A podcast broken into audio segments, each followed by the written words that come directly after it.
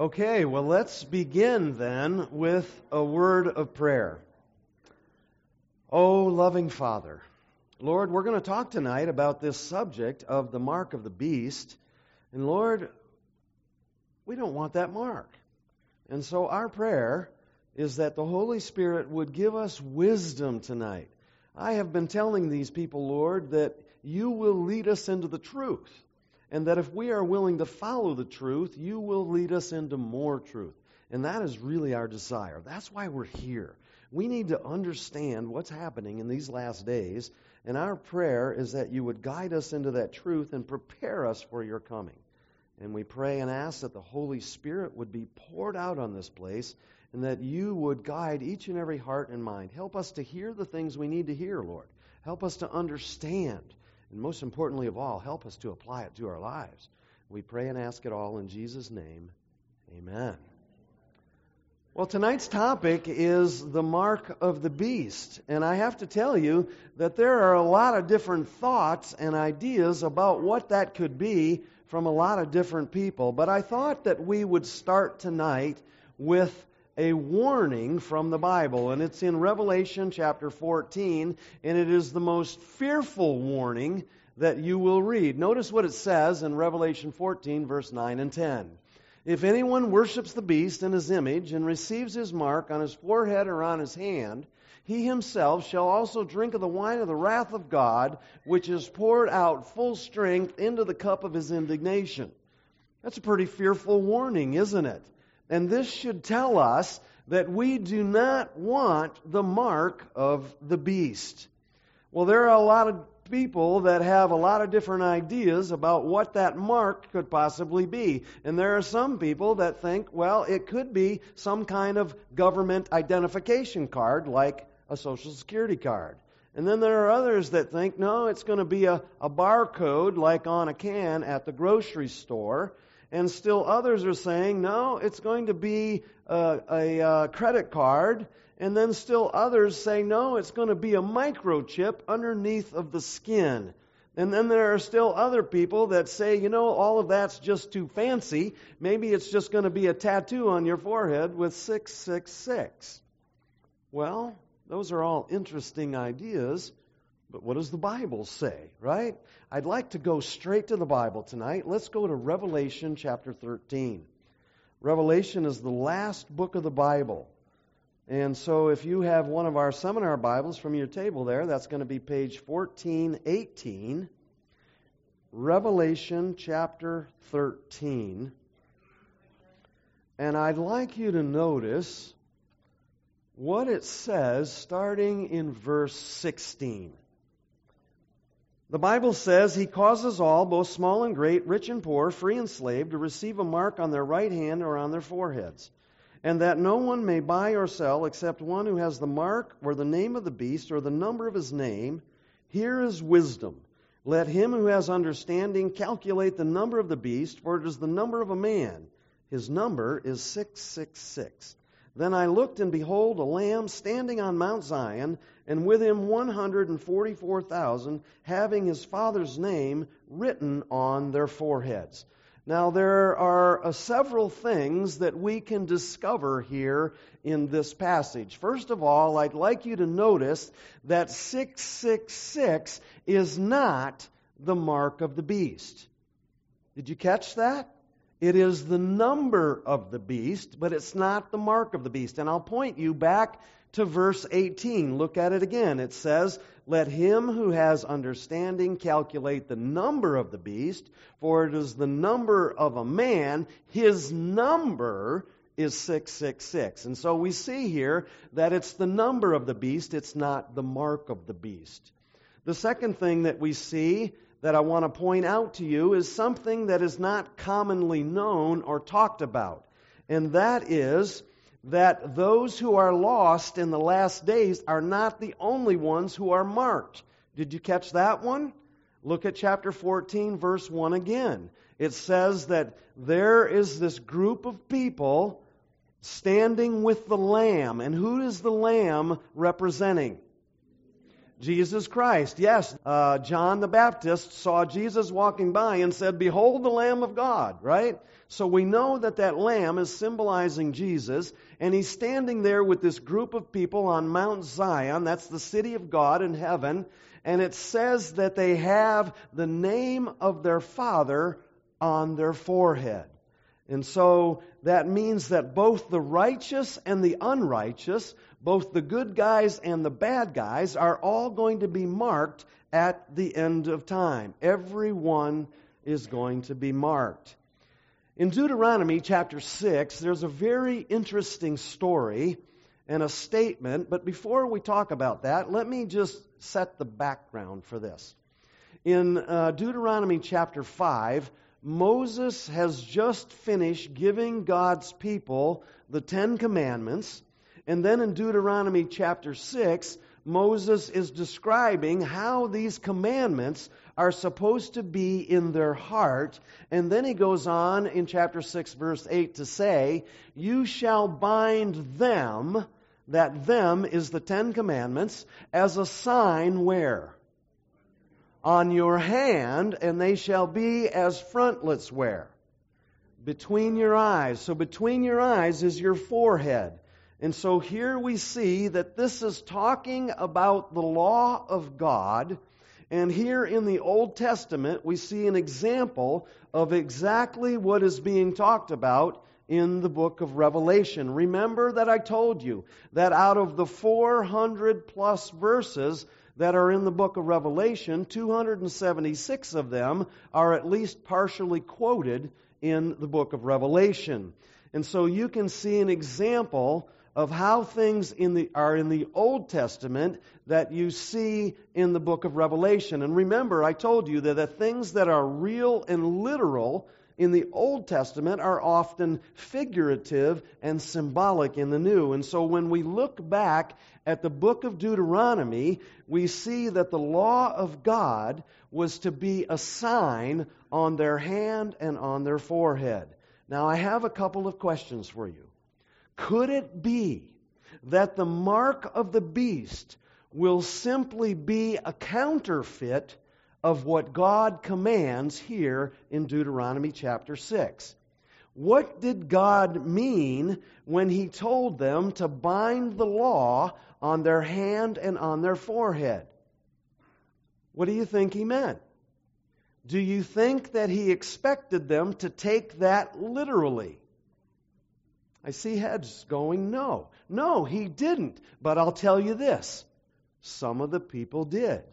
And maybe not immediately, but eventually many of the Jews began to wear something called phylacteries on their forehead and on their hands and arms. Here's a picture of a phylactery.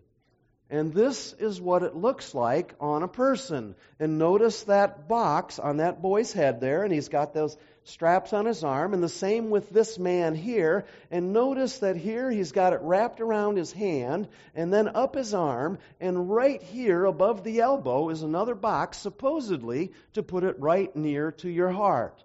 And inside those boxes is a little piece of parchment or paper with the commandments of God written on those. Now, let me ask you a question. Do you think that that's what God meant for them to do? Do you think that God's plan was to have His law on a piece of paper and kept in a pouch close to our hearts? Well, fortunately for us, we don't have to guess, because the Bible interprets itself, right? And the new covenant promise tells us exactly what God intended. In Hebrews chapter 8, verse 10, it says, "I will put my laws in their mind and write them on their hearts, and I will be their God, and they shall be my people."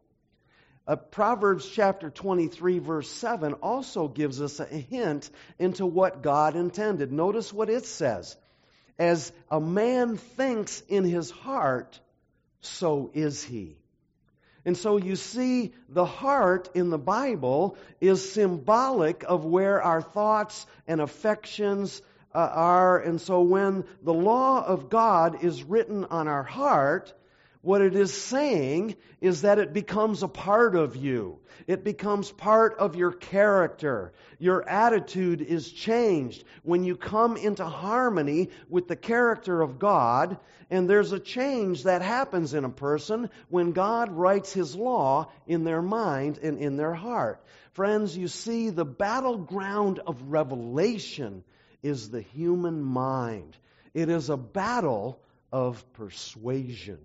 And the mark of the beast is not a matter of coercion. No one is going to be forced to take the mark of the beast, but rather it is a matter of deception and being deceived into receiving that mark. Notice what it says here in Revelation chapter 19, verse 20. Then the beast was captured, and with him the false prophet who worked signs and wonders in his place, in his presence, by which he what? Deceived those who received the mark of the beast and those who worshipped his image. So the whole issue of the mark of the beast is about deception. Now, let's go to Revelation chapter 13, and let's get acquainted with the key players in this issue of the mark of the beast. I'd like you to notice here in Revelation chapter 13, that's page 1417 if you have one of our seminar Bibles. But notice what it says in verse 1. Then I, this is John in vision, then I stood on the sand of the sea, and I saw a beast rising up out of the sea, having 7 heads and 10 horns, and on his horns 10 crowns, and on his head a blasphemous name. Now here we see this beast rising up out of the sea, and this is the first beast of Revelation chapter 13, and this first beast is commonly referred to as the Antichrist. And just about every single Bible commentary that there is out there on the book of Revelation identifies this first beast as the Antichrist. But let me tell you why they say that. Notice what it says in verse 5. And he was given a mouth speaking great things and blasphemies, and he was given authority to continue for 42 months. And so here we have this first beast, the Antichrist, who is speaking blasphemies. So clearly this beast, which we talked about before, is a nation or a power. This beast is blaspheming. And so he is clearly opposed to God or antichrist, right? Now let's look at another one. Look with me at verse 7. Verse 7 says, it was granted to him, that is the first beast, the Antichrist, to make war with the saints and to overcome them, and authority was given to him over every tribe, tongue, and nation. Now let me ask you a question. Who are the saints? Us, God's people, right? This is the church. And notice that this first beast, the Antichrist, is given authority, given permission by God to make war. Another way of saying war with God's people is what? You think of another word? When God's people are being persecuted? That persecution, right? Okay, so here this first beast, the Antichrist, is allowed to persecute God's people. So clearly that's opposed to Christ. Christ wouldn't persecute his own people, so this is opposed to Christ or Antichrist. And so we see here that that's what this first beast is. Now, I'd like you to notice that in Revelation chapter 13, from verse 1 to verse 10, it's talking about that first beast. But notice verse 11. Verse 11, John says, then I saw another beast coming up out of the earth, and he had 2 horns like a lamb, and he spoke like a dragon. And so here we see a second beast in Revelation chapter 13. And John says this one had 2 horns like a lamb, but he spoke like a dragon. So another way of identifying this second beast would be to call him the lamb-like beast. Okay, so we have the first beast in Revelation 13, verses 1 through 10, who's also known as the Antichrist. And then we have the second beast in verse 11 through the end of the chapter, verse 18, and that second beast could also be known as the lamb-like beast. Now, how many of you were here on the first night? Oh, keep your hands up. Everybody look around. Praise God. Look at that. Okay, now, you remember what we said on the first night that water is a symbol of in Bible prophecy. Populated area, peoples, multitude, nations, tongue, right? A richly, densely populated area. And so, if you weren't here the first night, we went to Revelation chapter 17, verse 15, and that's where we saw that. Okay, so what we have here is this first beast, which I told you is representative of a nation or a power, right? Now, I've told you that, but I haven't showed you that. But if you keep coming, I'm going to show you from the Word of God that that's what that symbol means. Now, the first beast rises up out of the sea. So what we have is a nation or a power rising up in an already densely, richly populated area. So what we're seeing there is a nation coming in and through war, conquering that nation that's there and then rising up in that place. And then we look at Revelation 13, verse 11, and we see this second beast, which represents a nation, rising up out of the earth. And so if the sea represents a richly, densely populated area, and the earth is the opposite of the sea, then we see a nation rising up in a relatively unpopulated area.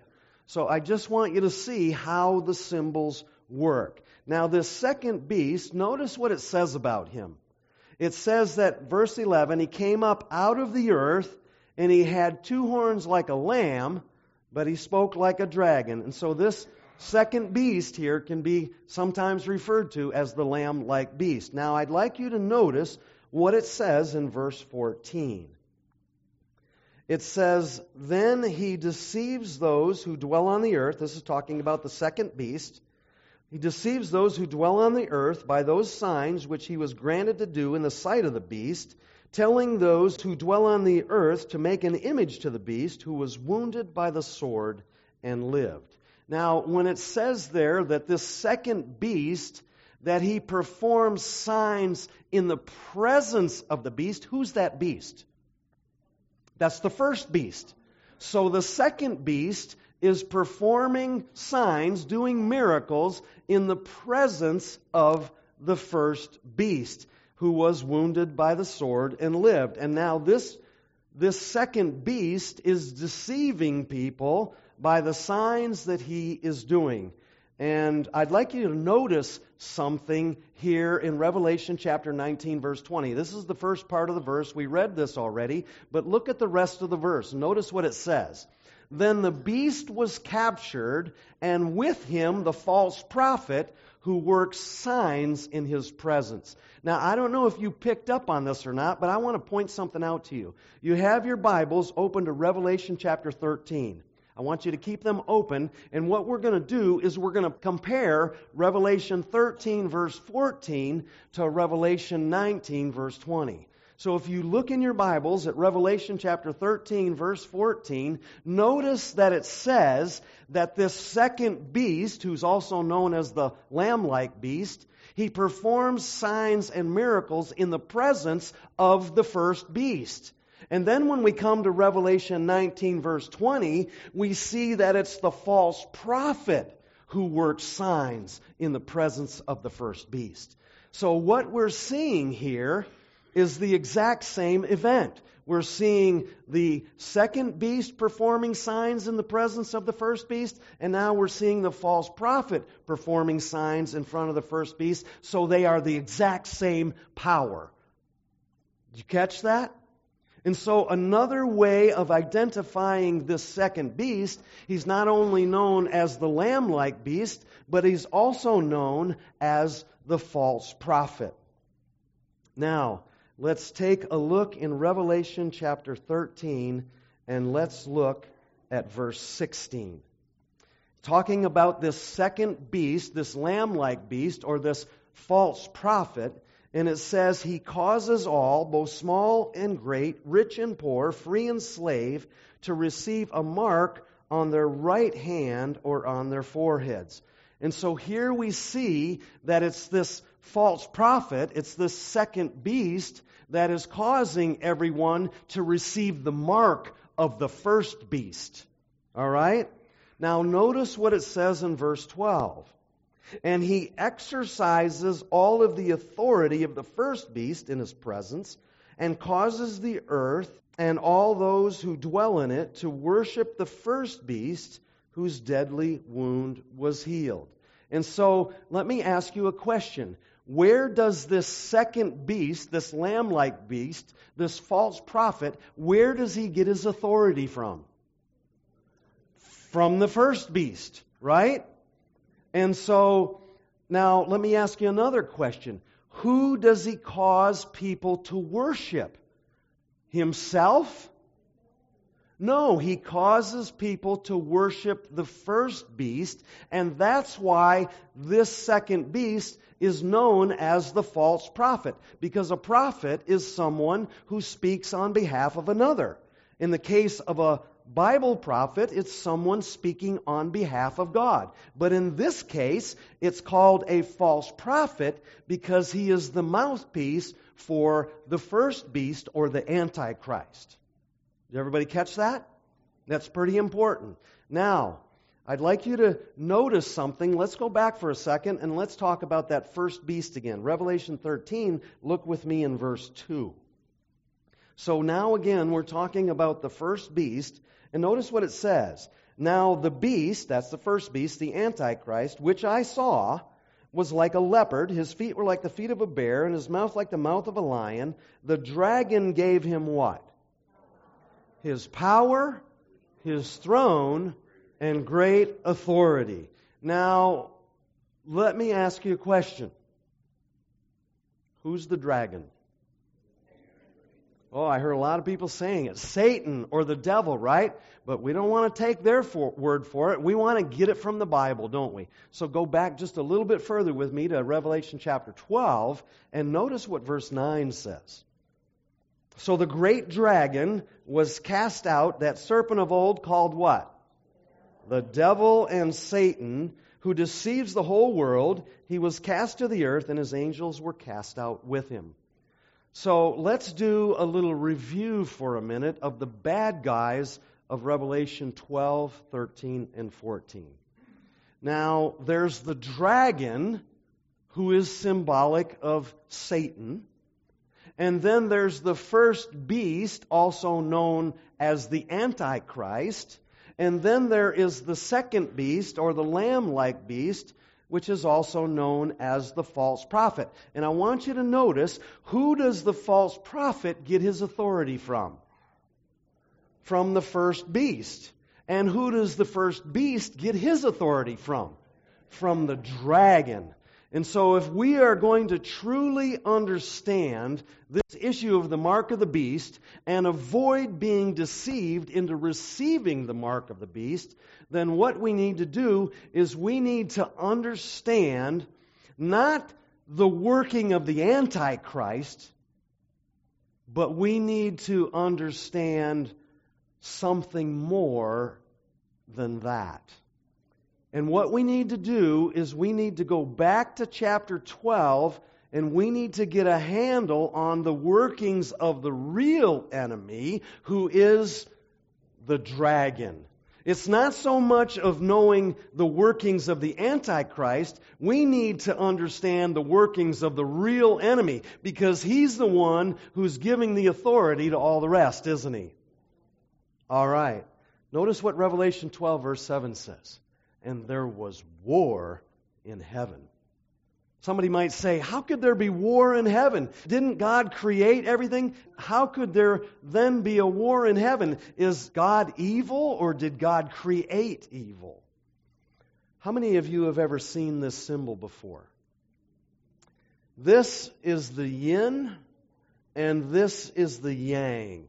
And in Eastern religions, what they say that this means is that little white dot in the big black area means that there's a little bit of good in all evil. And then the black dot in the white means that there's a little bit of evil in all good. But in summarizing everything that he learned while walking and talking with Jesus for 3.5 years, notice what the Apostle John says about that in his first epistle, chapter 1, verse 5. He says, "This is the message that we have heard from Him and declare to you, that God is light, and in Him is what? No darkness at all." What does that mean? It means there's no black dot. God is light, and there is no darkness in Him. And if you read the passage that goes on after that in 1 John, it's very powerful. It talks about how they had seen and how they had handled and heard the word of life, Jesus Himself. God Himself came down from heaven to earth to dwell with mankind. And He says, after all of that, the message that we heard from Him and declare to you, and He summarizes it in this one sentence: God is light, and in Him there is no darkness at all. So then we might ask the question, well, if evil didn't come from God, then where did it come from, right? I'd like you to turn with me in your Bibles to Matthew chapter 13. Matthew is the first book of the New Testament. It's going to be page 1127 of your seminar Bible. Matthew chapter 13, Jesus gives us a parable. And I'd like you to notice what He says in this parable. Matthew chapter 13, and we're going to start looking in verse 24. Jesus says, "The kingdom of heaven is like a man who sowed good seed in his field. But while men slept, his enemy came and sowed tares among the wheat and went his way. But when the grain had sprouted and produced a crop, then the tares also appeared. So the servants of the owner came and said to him, 'Sir, did you not sow good seed in your field? How then does it have tares?' And he said to them, 'An enemy has done this.' The servants said to him, 'Do you want us then to go and gather them up?' But he said, 'No, lest while you gather up the tares, you also uproot the wheat with them. Let both grow together until the harvest. And at the time of the harvest, I will say to the reapers, first gather together the tares and bind them in bundles to burn them, but gather my wheat into my barn.'" Now this is a very interesting story. What we see here is Jesus giving us a picture of the kingdom of God and of the world. And notice that He says that there's a master that's a representative of God, and he sows his field with good seed, pure wheat. And then as that wheat is growing up, they notice that there are tares that grow up with it. Now let me talk to you a little bit about a tare. You probably know that a tare is a weed, right? But it is a very specific kind of weed. You see, a tare, if you were to put a plant of wheat and a tare right beside each other, you wouldn't even hardly be able to tell the difference between them. They look almost identical. And they look that way until the wheat, the grain springs up in the wheat, and then you can tell the tare, because the tare can't do that, right? And so it's not until they've grown up together that now you can tell the difference between the two of them. And so what Jesus is doing here in this parable is He is giving us a picture of the scope of history. Now, what we would say then is that Jesus is pointing out that God has an enemy, right? And so we know that that is the devil. But the question then is, was the devil always the devil? And was the devil always evil, right? So I'd like you to turn with me to Ezekiel chapter 28. Ezekiel's in the Old Testament. It's one of the major prophets. And it's right before the book of Daniel. It's going to be page 988 in your seminar Bible. Ezekiel chapter 28. And I'd like you to notice something interesting here. Right before verse 1, in my Bible, it says that this next section, chapter 28, is going to be a proclamation against the king of Tyre. Does your Bible say that? I see some saying yes and some saying no. Ezekiel chapter 28, verse 1. Right before verse 1, my Bible says that this next section is going to be a proclamation against the king of Tyre. And then right before verse 11, it says that it's a lamentation for the king of Tyre. And so what we are seeing here is we are seeing that there is a real literal king in a real literal place called Tyre, and this is a very wicked king. But what we're also going to do, we're going to see that there's a dual application here, because this is not only talking about an earthly king, and we're going to see that in a moment. In the things that it's saying, we can determine that it's not a king, because notice, look in verse 14. Notice what he says. He says, "You were the anointed cherub who covers. I, being God, established you. You were on the holy mountain of God. You walked back and forth in the midst of the fiery stones. You were perfect in your ways from the day you were created till iniquity was found in you. By the abundance of your trading, you became filled with violence within, and you sinned. Therefore I cast you out as a profane thing out of the mountain of God, and I destroyed you, O covering cherub, from the midst of the fiery stones." Now, this is a beautiful picture of both an earthly application and a heavenly one. But there is no doubt that this is talking about none other than Lucifer. It says, "You were an anointed cherub who covers."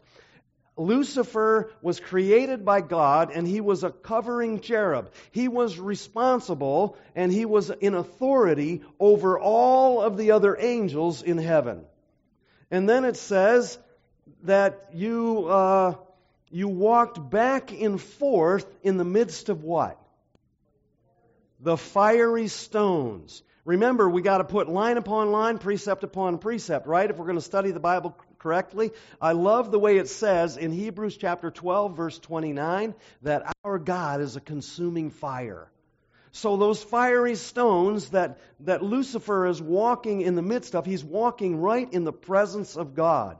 And so what we're seeing here is that as a covering cherub, Lucifer had an honored position before God. He dwelt in the very presence of God. Notice what the Bible says in Psalm 80, verse 1. "You," talking about God, "who dwell between the cherubim." It is God who has two cherubim, and Lucifer was one of those that he dwelt amongst. Now, I want to show you another verse that talks about Lucifer. It's in Isaiah chapter 14, verse 12, and I'm going to put it right here on the screen. Isaiah 14, verse 12 through 14. Notice what it says.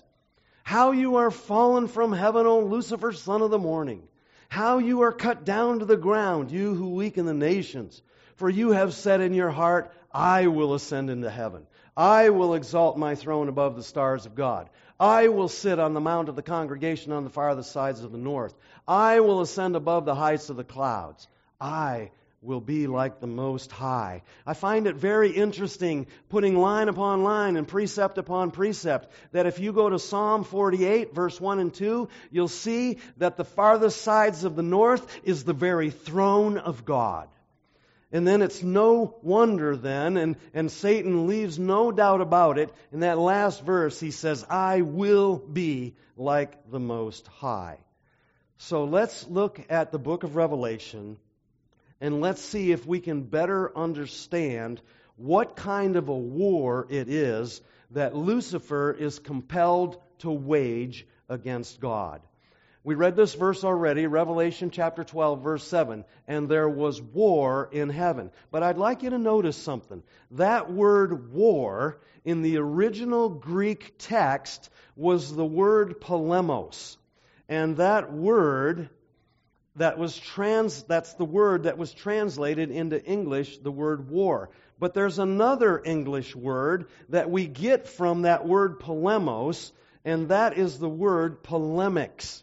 And the definition of polemics is the art of argumentation or controversy.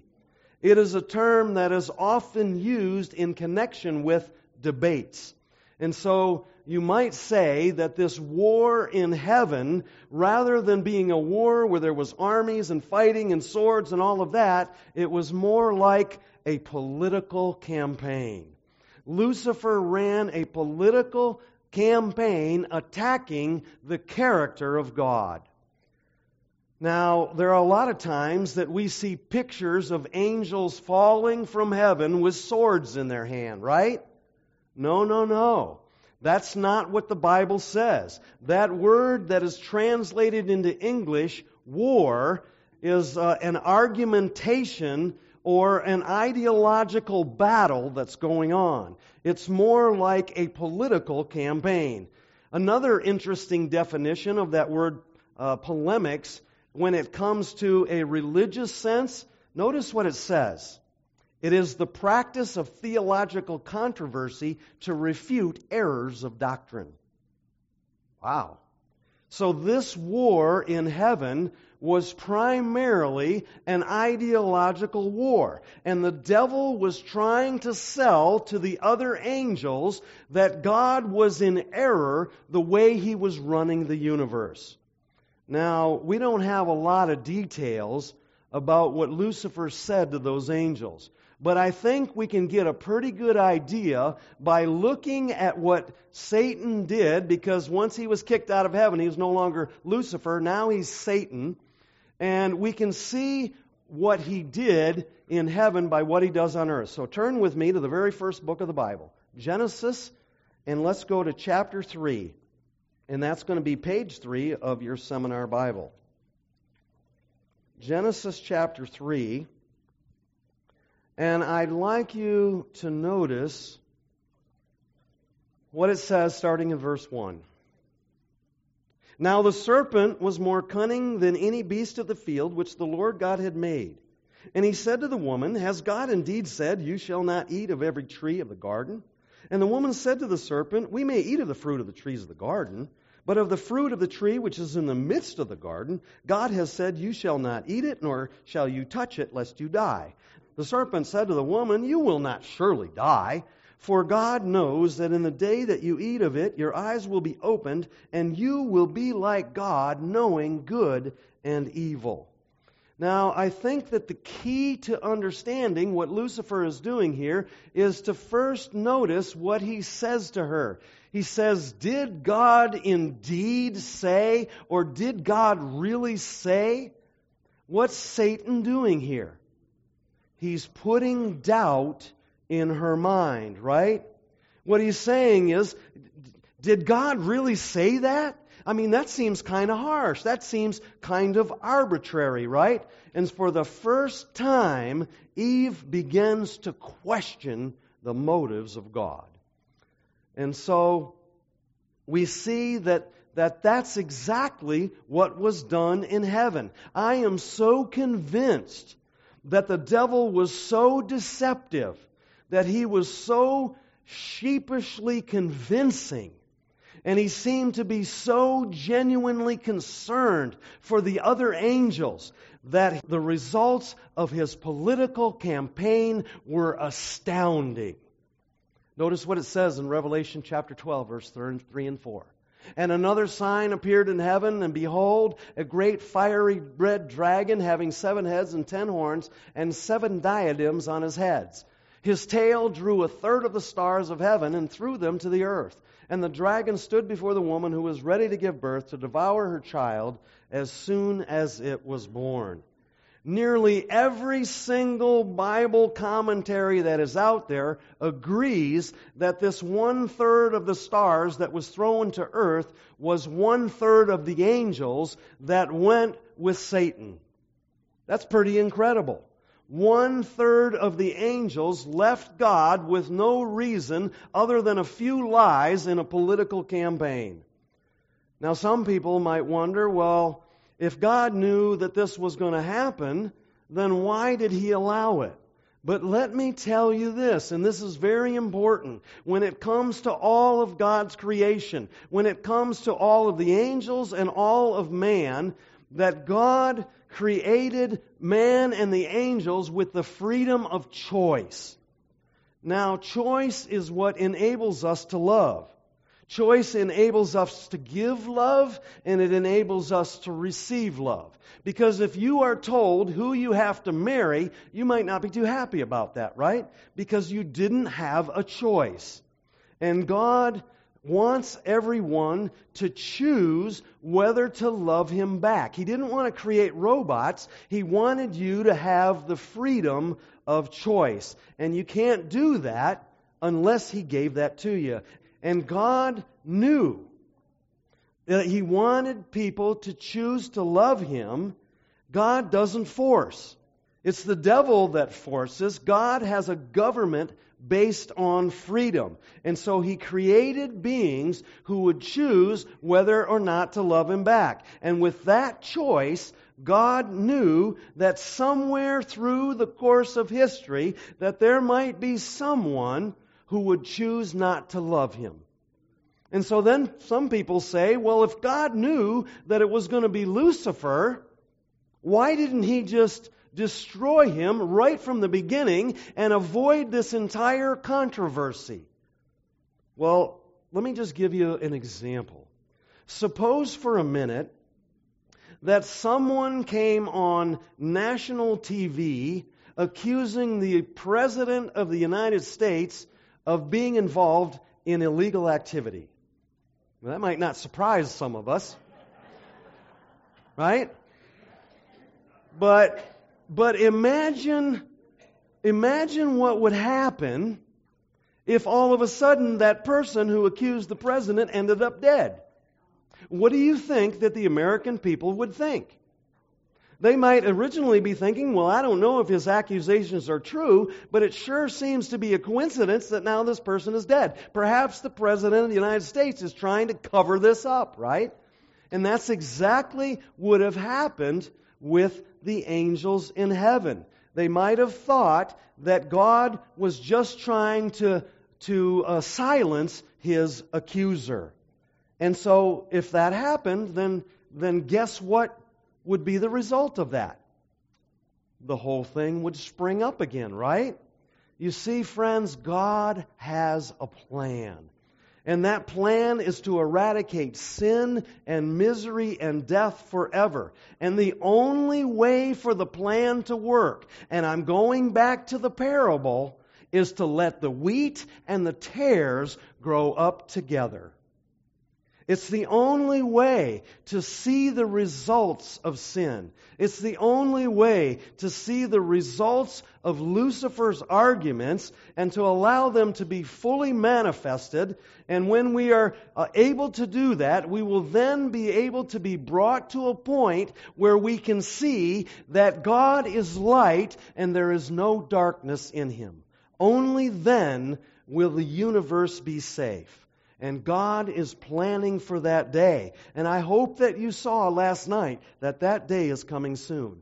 But don't think that 2/3 of the angels stayed with God simply because they understood exactly what Lucifer was doing and saw through that, and so they stayed with God.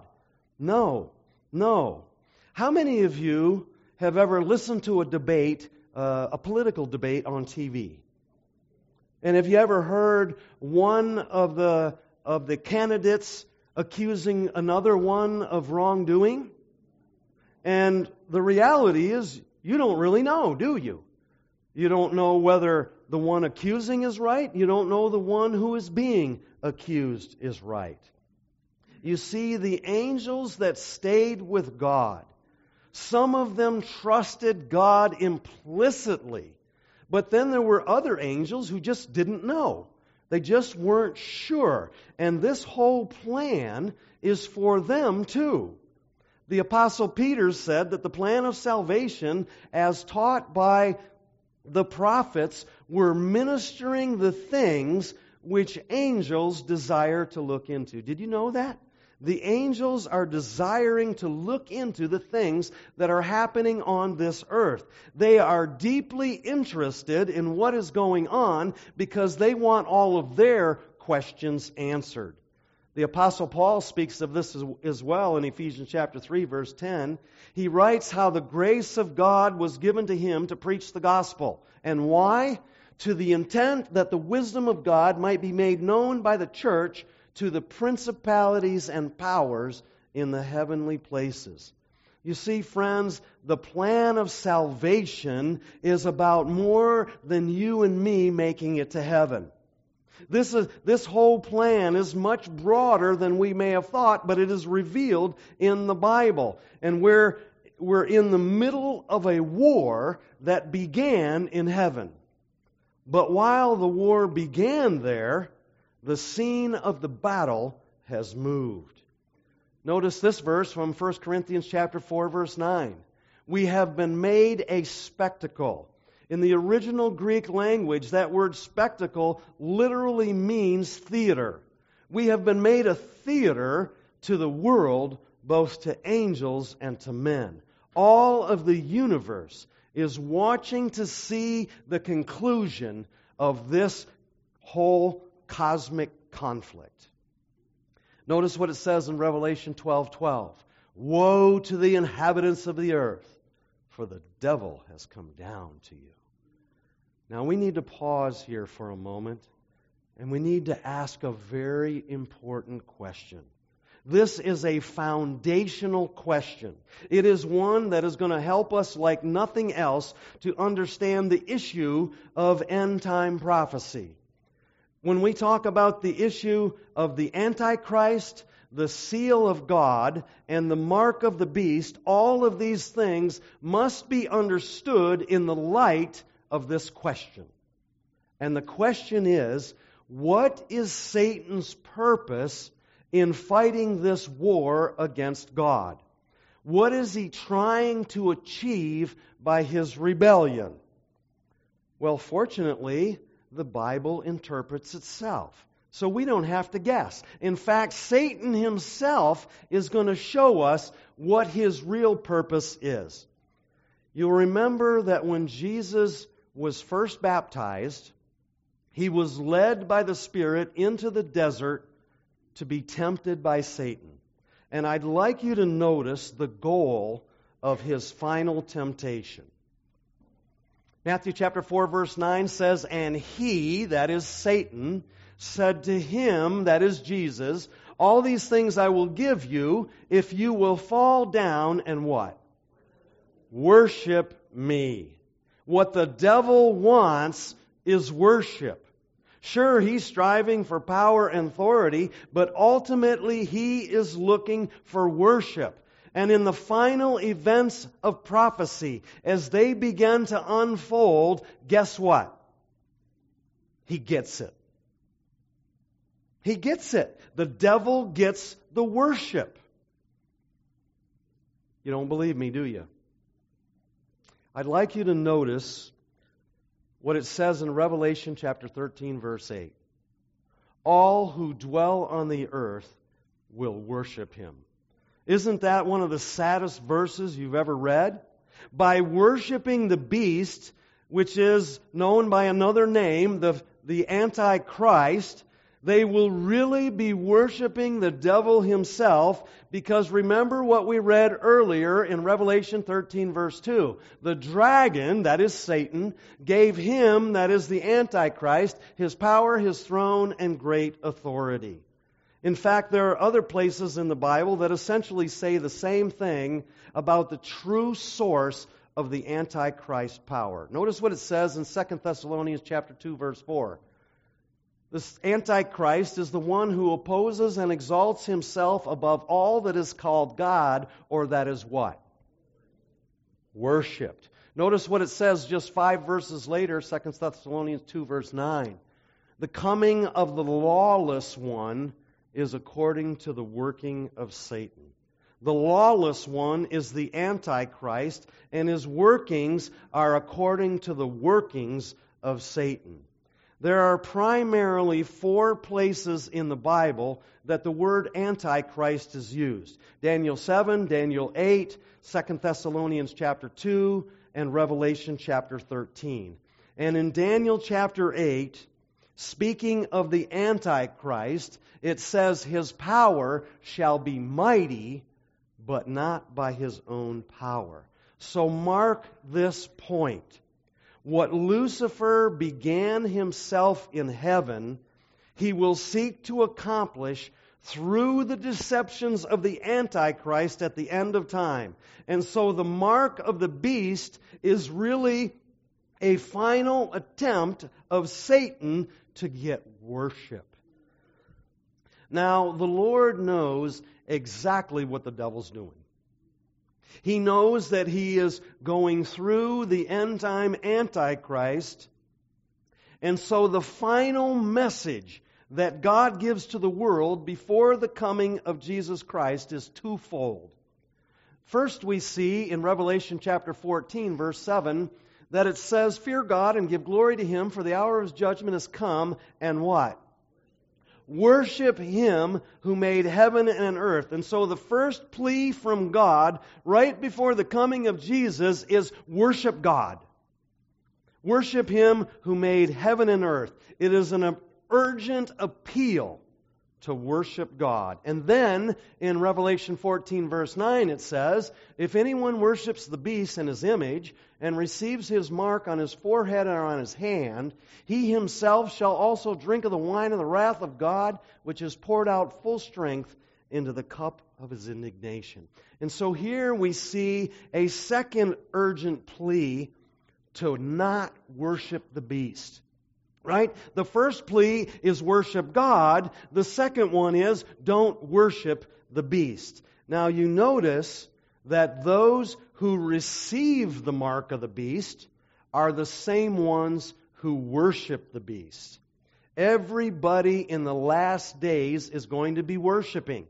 You're either worshiping God or you're worshiping the Antichrist. And by worshiping the Antichrist, you're really worshiping Satan. And so everybody is going to be worshiping. You worship God or you're worshiping the devil. And so the final conflict of the war that began in heaven has come down to earth. And it is centered on one all-important question. And that question is, who will you worship? Will you worship the Creator or worship the dragon? Well, that sounds like a pretty simple question, doesn't it? I mean, we don't see many people bowing down and worshiping the devil. Sure, there are a few, but the major majority of people are not doing that. But remember, the devil doesn't work out in the open. He is working by deception. Notice what Revelation 12 verse 9 says. That great serpent called the devil and Satan who what? Deceives the whole world. Now notice this passage from the Apostle Paul in 2 Corinthians chapter 11, verse 14 and 15. It says, "No wonder, for Satan himself transforms himself into an angel of light. Therefore it is no great thing if his ministers do also." Now, how many of you have ever seen a picture of the devil? What do we usually see him depicted as? He's got horns and red leotards, right? And sometimes a tail and a pitchfork in his hand to make sure that everybody burns evenly. But that is not the picture of Satan that the Bible gives us. It says that he is an angel of light. He comes at you with an error or a deception that looks so much like the truth that you can't tell the difference between it, just like the wheat and the tares. Now, notice here that it says, "Therefore," it is no great thing if his ministers also transform themselves into ministers of righteousness, whose end will be according to their need. Friends, the devil is not working alone. He's not just flying around in the air, but he has ministers, pastors, teachers who are ministers of righteousness, right? And so let me ask you a question. How will the devil, through the Antichrist and counterfeit pastors, teachers, and ministers, deceive people into worshiping the dragon? That's a great question, isn't it? That's the one that we want to answer. And the answer can be found in understanding true worship. I'd like you to notice this little verse tucked away in Romans chapter 6. It's verse 16. You are that one's slaves whom you obey. Jesus made this very clear, and I'm going to comment on that in a moment. But the highest form of worship that there is obedience. It is by the virtue of the fact that when the devil deceived our first parents into eating the forbidden fruit and disobeying God, he gained for himself the title Prince of this World. Humanity had chosen a different ruler by choosing to obey the devil's suggestions. Notice what Matthew chapter 15, verse 9, Jesus said, "In vain they worship me, teaching as doctrines the commandments of men." Listen to me carefully, friends. Even though you may be bowing down and praying to Jesus, if you are teaching the doctrines of men, or you are following the commandments of men rather than the commandments of God, then who are you really worshiping? If we are disobeying God and we are not following His commandments, and the implication is that we're keeping all of His commandments, if we are not doing that, but rather we are keeping the commandments of men, then our worship is empty. Jesus said in John chapter 4, verse 24, "Those who worship Him must worship in spirit and" what? "Truth." You see, worship is a word that signifies allegiance. And if we don't follow God's truth, then our allegiance is with someone else. And the devil knows this. And so he is working through the Antichrist power, and he is carrying out his plan. And do you want to know what his plan is? Notice what it says in Daniel chapter 8, verse 12. He casts truth down to the ground. This is talking about the Antichrist. And then in verse 25 of that same chapter, it says, "Through his cunning, he shall cause deceit to prosper." And so working through the Antichrist power, the devil is causing error to look like truth in these last days. And by believing and following that error, he will obtain the worship from nearly the entire world. You see, the devil's plan for you and me is exactly what it was for Adam and Eve. He wants to trick us into disobeying God's commandments. So if you follow his suggestions, whether you call yourself a Christian or not, you will be giving him the worship that he seeks. And so he casts truth down to the ground. But friends, there is one class of people at the end of time who are not fooled, who are not deceived, and that makes the devil really, really mad. And notice what the identifying mark of this remnant people of God. Revelation chapter 12, verse 17 says, "And the dragon," who's the dragon? That's Satan, was wroth or angry, furious with the woman. And what does a woman symbolize in Bible prophecy? The church are God's people. And so the devil was angry with God's people, and he went to make war, or he persecuted the remnant. And what is a remnant? The remnant is the last piece of the original. And notice what the identifying mark is of God's remnant people. They keep the commandments of God. And the implication there is that they keep all of the commandments of God, and they have the testimony of Jesus Christ. And so it should come as no surprise to us that the devil is going to work through the Antichrist to attack and undermine God's law. He hates God's law, and he hates the people who keep God's law, and so he's going to do everything that he can to undermine it and attack it, because he is angry with those who obey God. Now let me show you a few ways that he does this.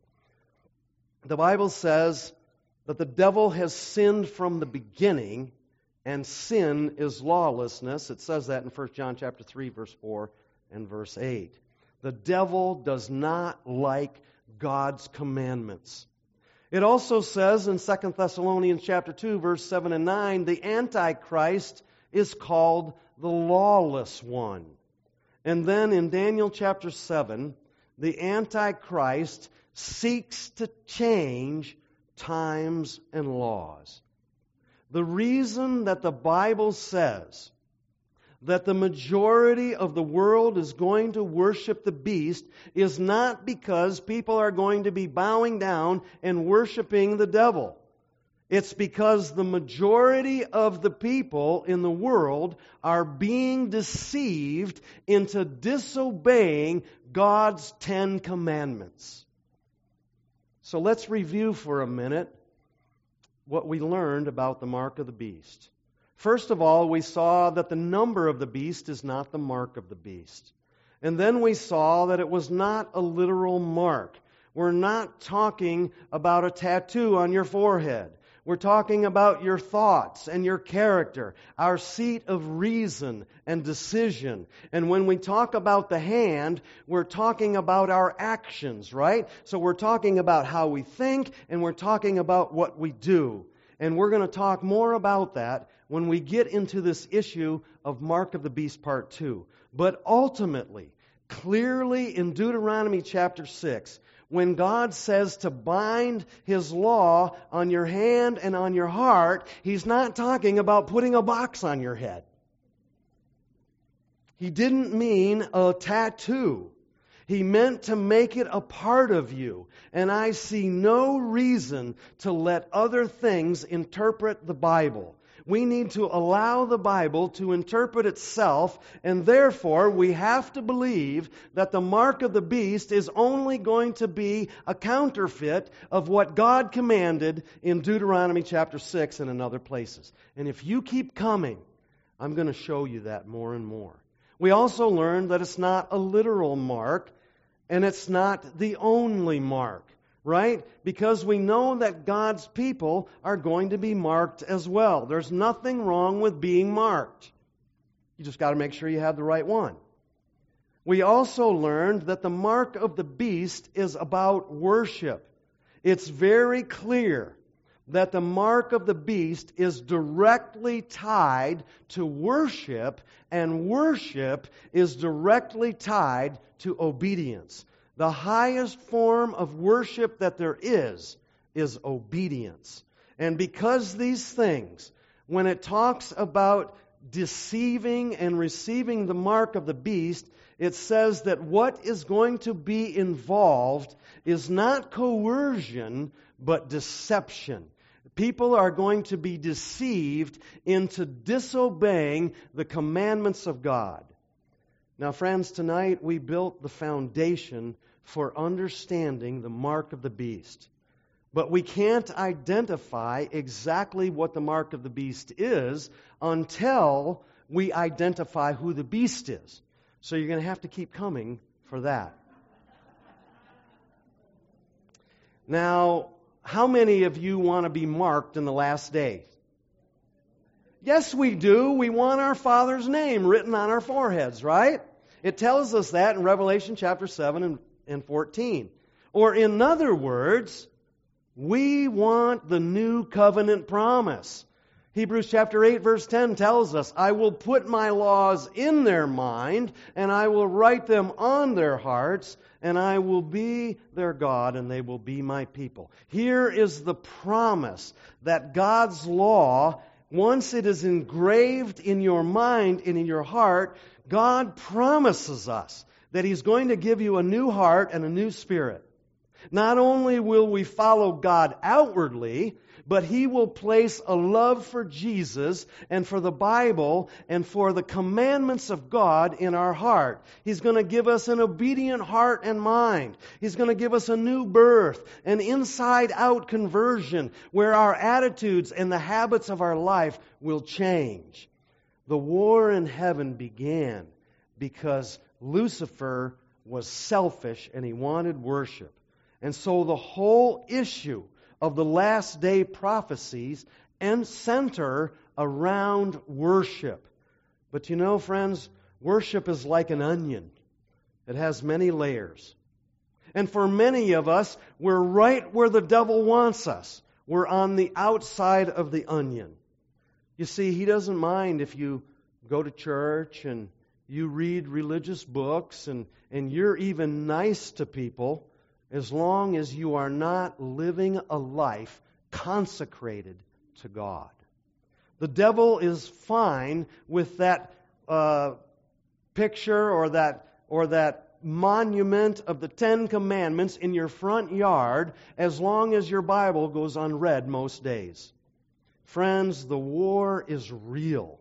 And if our worship is going to be classified among those who are genuine, then it must pervade every area of our lives. I like the way Jesus said it in Matthew chapter 15, verse 8 and 9. These people draw near to me with their mouth and honor me with their lips. But their what? Their heart is far from me. In vain they worship me. Friends, if our heart, our thoughts and affections are not with Jesus, then in the final analysis, we are going to find ourselves among the majority who are worshiping the dragon. Because without the heart, we worship God in vain.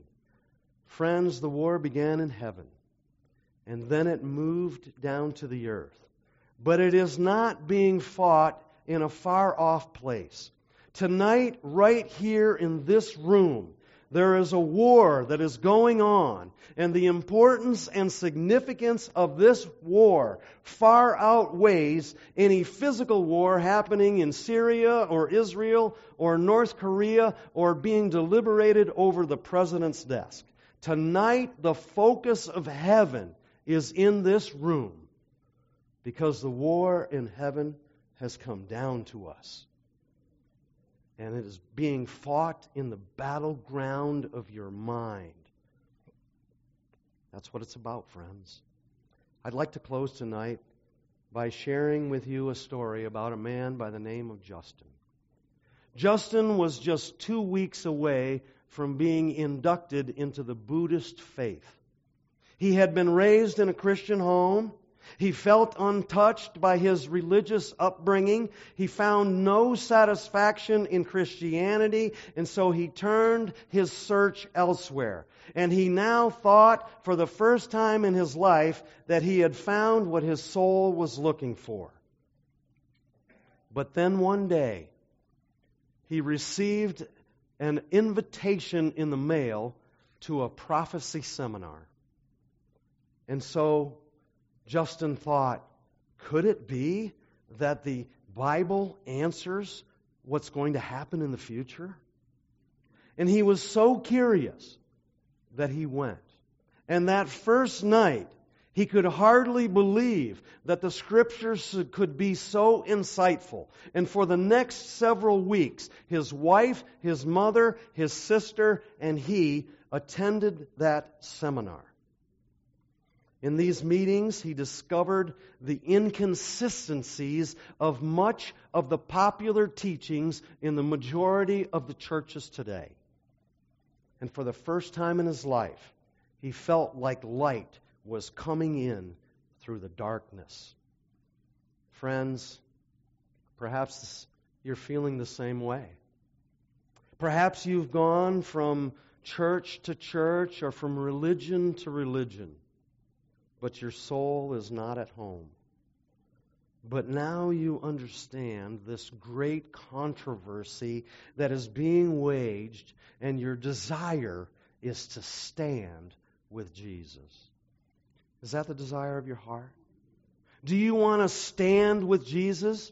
Are you willing to keep coming and look further into these deceptions that are going on and how the Antichrist and his false ministers and teachers and pastors are leading you down the wrong way? Is that the desire of your heart? If it is, would you stand now? Make that stand for Jesus. And let's pray.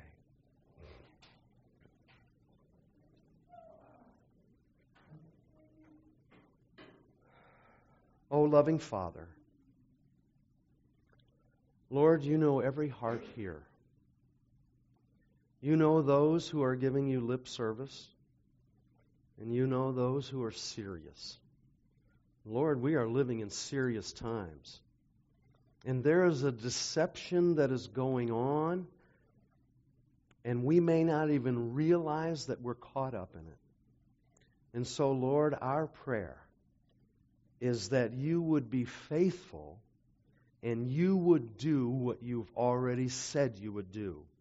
That if we would honestly seek the truth, that if we would search and put aside our preconceived notions and ideas and thoughts about what the Bible means, and we would honestly study and we would be willing to follow the truth as you reveal it to us, you promise us that you will lead us into all truth.